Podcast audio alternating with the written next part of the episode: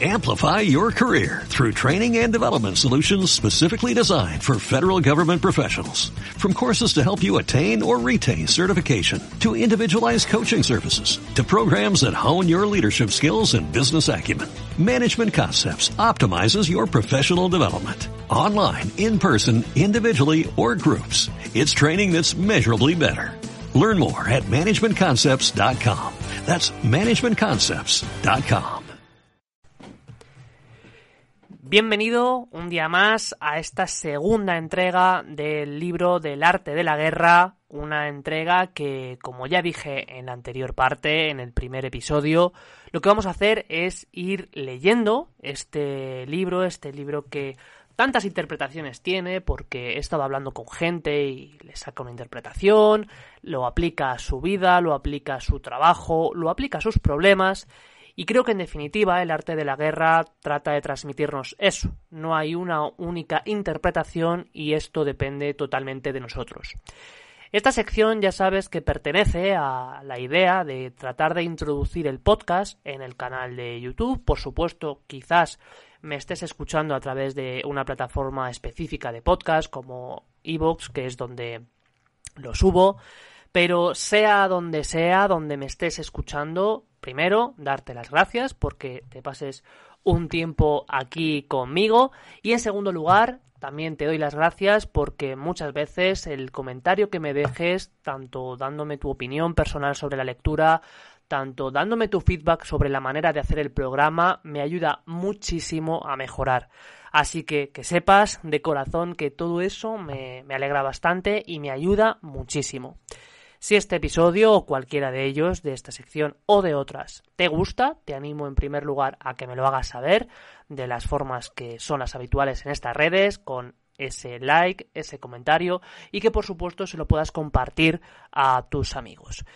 Ya, sin enrollarnos más, vamos a comenzar con la lectura del artículo dos del arte de la guerra, del inicio del combate.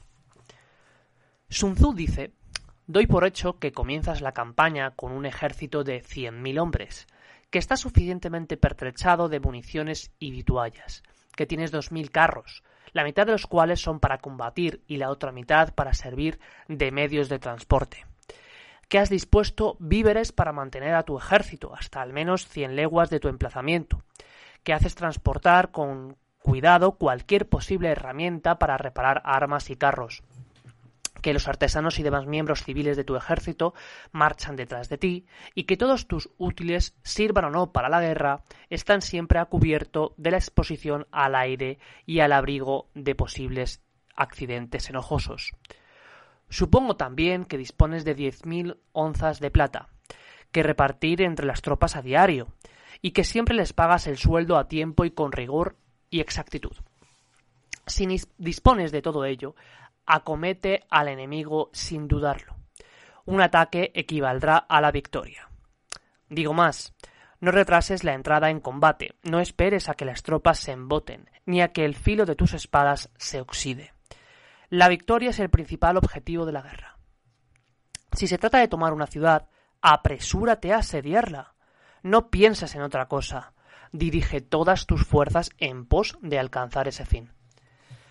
Debes precipitar los acontecimientos. Si no lo haces, tus tropas corren el riesgo de resistir mucho tiempo en campo abierto, lo que acarrearía funestas consecuencias.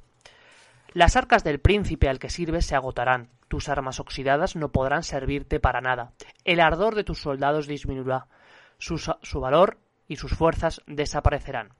Las provisiones se consumirán y quizá tú mismo te verás reducido a los extremos más enojosos.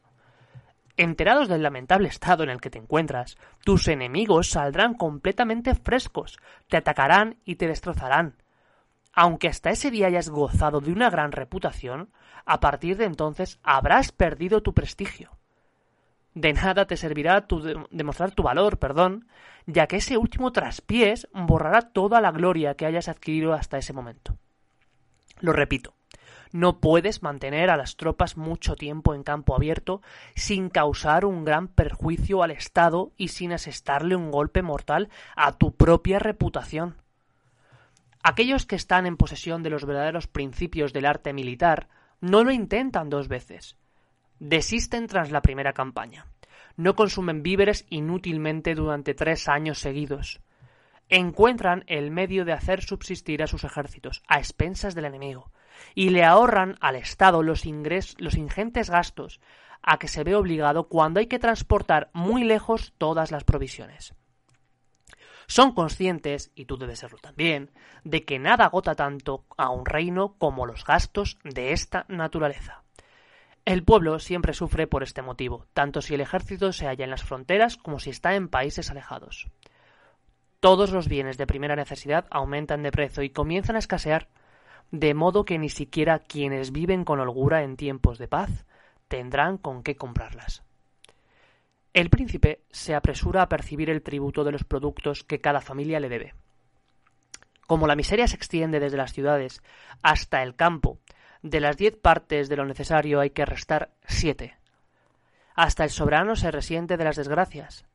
Todo se destruirá: corazas, cascos, flechas, arcos, escudos, carros, lanzas y jabalinas.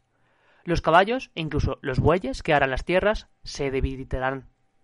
Así pues, de las diez partes de sus gastos ordinarios, se verá obligado a restarle seis. Para prevenir todos estos desastres, un hábil general plantea campañas breves y trata de vivir a expensas del enemigo, o al menos consumir los productos extranjeros, pagando por ellos de ser necesario. Si el ejército enemigo tiene una medida de grano en su campamento, ten veinte en el tuyo. Si el enemigo tiene ciento veinte libras de forraje para sus caballos, ten dos mil cuatrocientas para los tuyos. No dejes escapar la menor ocasión de incomodarlo, hazlo perderse en los detalles, encuentra los medios de irritarlo para que caiga en alguna trampa, disminuye sus fuerzas tanto como puedas, matando de vez en cuando en alguna partida suya, en maniobras de distracción, arrebatándole convoyes, impedimenta y cualquier otro elemento que te sea de gran utilidad. Cuando tus hombres le hayan tomado al enemigo más de diez carros, recompensa sin escatimar medios tanto a quienes hayan dirigido la empresa como a quienes la hayan ejecutado. Dales a esos carros el mismo uso que a los tuyos, no sin antes quitarles sus distintivos y emblemas. Trata bien a los prisioneros. Aliméntalos como a tus propios soldados. Procura, si es posible, que se sientan mejor contigo que en su propio campamento o en su propia patria. No les dejes caer en la ociosidad. Saca partido de sus servicios con la desconfianza conveniente y, por decirlo sin tapujos, trátalos como si fueran tropas voluntarias de tu ejército. A esto lo llamo yo ganar una batalla y hacerse más fuerte.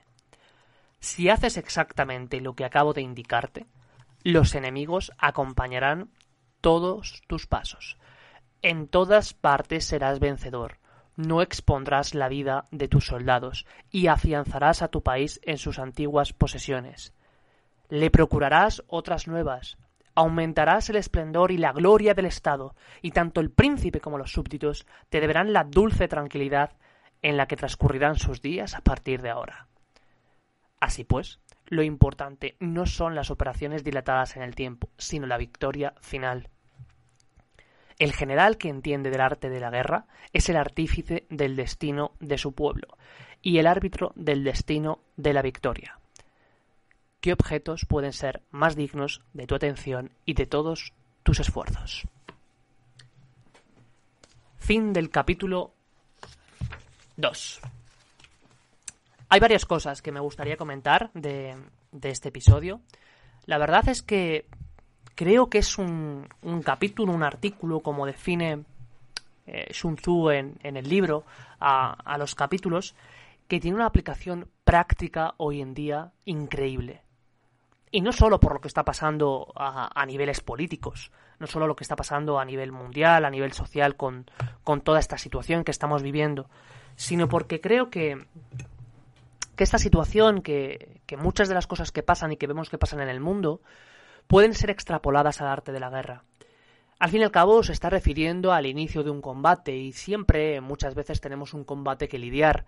En este caso, la primera extrapolación que podemos hacer puede ser extrapolarlo a, a niveles, como digo, sociales. Y ahí es claro quién es el enemigo. Seguramente tú ya lo estés pensando. Estás pensando a qué me estoy refiriendo ahora mismo y que sabes por qué no puedo mencionarlo. Pero también lo podemos aplicar a nuestra vida. Siempre hay un, un enemigo, o muchas veces hay un enemigo, y no es malo que lo haya. De hecho, forma parte de, de nuestra esencia, de la esencia del ser humano. De que ese enemigo muchas veces lo, lo buscamos en el exterior, o tratamos de enfocarlo en el, en el exterior, perdón. Ese amigo que me ha contestado mal, ese jefe, esa jefa que, que borde es, las cosas que me hace, que por supuesto puede serlo. Pero muchas veces el enemigo lo llevamos nosotros. Lo llevamos nosotros dentro, en nuestra cabeza, en las palabras que nos decimos, en cómo nos hablamos, en cómo nos dirigimos constantemente a nosotros mismos. Ahí está el enemigo. Muchas personas, y esto aquí hablo como psicólogo, en consulta podemos trabajar aquella forma que tiene esa persona de hablarse a sí misma. Esa forma que tiene de mirarse al espejo, de hablarse al espejo, de dirigirse cuando hace algo o cuando no lo hace.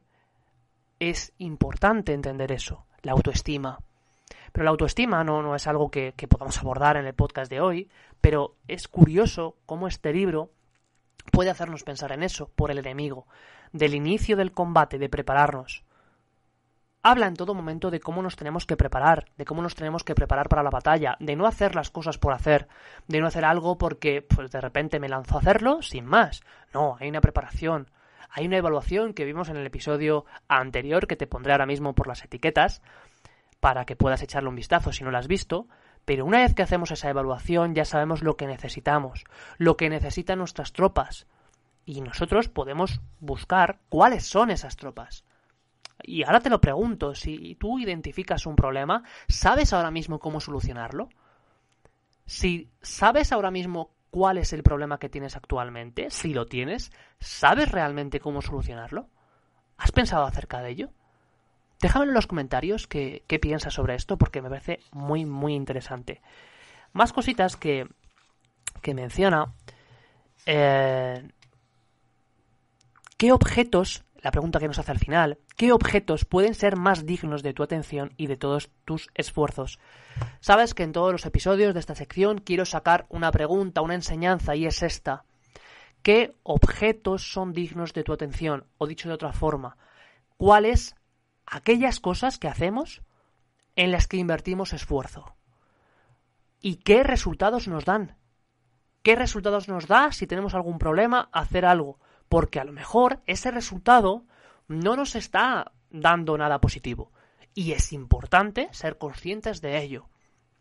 Ya sabéis que hablo mucho de esto en mi cuenta de Instagram, que te animo a seguirte, a seguirme, perdón, si no, si no me sigues, porque está muy relacionado con la forma que tenemos de abordar un problema. Y las personas, naturalmente, tendemos a resolver los problemas de una misma forma siempre, o muy parecida. Una forma que seguramente en el pasado ha dado resultado. Y que al final el cerebro, que tiende a... a funcionar de la siguiente forma. Si algo me ha funcionado, lo repito. ¿Por qué? Porque ya aprendí, ya aprendí a hacerlo. Al final, el cerebro lo que tiene que hacer es optimizar formas de comportarnos porque así ahorra energía. Por tanto, quizás en una ocasión resolver un cierto problema de una determinada manera funcionó perfecto. Pero ahora, quizás no te está solucionando nada, no te está beneficiando. Voy a ponerte un ejemplo muy sencillo. Puede que una persona que experimente problemas de ansiedad o quizá problemas de autoestima, pongamos, vamos a coger mejor el de la ansiedad hoy, una persona que ha, ha pasado por momentos muy complicados en su vida y que tiene crisis de ansiedad, situaciones en las que le dan ataques de ansiedad, a lo mejor en ciertas ocasiones ha aprendido a que si constantemente puede adquirir información que le haga sentirse un poquito mejor y aliviarse, la manera de hacer que eso no pase es todo el rato controlar, todo el rato buscar información, todo el rato asegurarse de que a él no le pase nada o a ella no le pase nada o a sus allegados o a sus amigos o a su pareja. Por tanto, a través de esa forma, que en un primer momento ayudó, esto por supuesto si quieres que hable más de ello me lo dices, lo tendrá a repetir. Pero seguramente ya no esté dando resultado. Y ahí es importante. Por tanto, te lanzo una pregunta final. ¿Si has identificado que tienes un problema? Si es así, ¿qué objetos son dignos de tu atención y de tus esfuerzos? O dicho de otro modo, ¿a qué le dedicas esfuerzos? ¿Cómo lo solucionas? ¿Te está dando resultado? Déjamelo en los comentarios, porque lo vamos a dejar por aquí. Muchas gracias por acompañarme en esta ocasión, en este episodio. Espero que te haya gustado. Como digo siempre, si es así, agradezco mucho que contestes a la pregunta, que compartas el contenido para que así lleguemos a más personas. Nos vemos en próximos episodios. Un saludo y hasta la próxima. Hasta luego. Amplify your career through training and development solutions specifically designed for federal government professionals. From courses to help you attain or retain certification, to individualized coaching services, to programs that hone your leadership skills and business acumen, Management Concepts optimizes your professional development. Online, in person, individually, or groups, it's training that's measurably better. Learn more at management concepts dot com. That's management concepts dot com.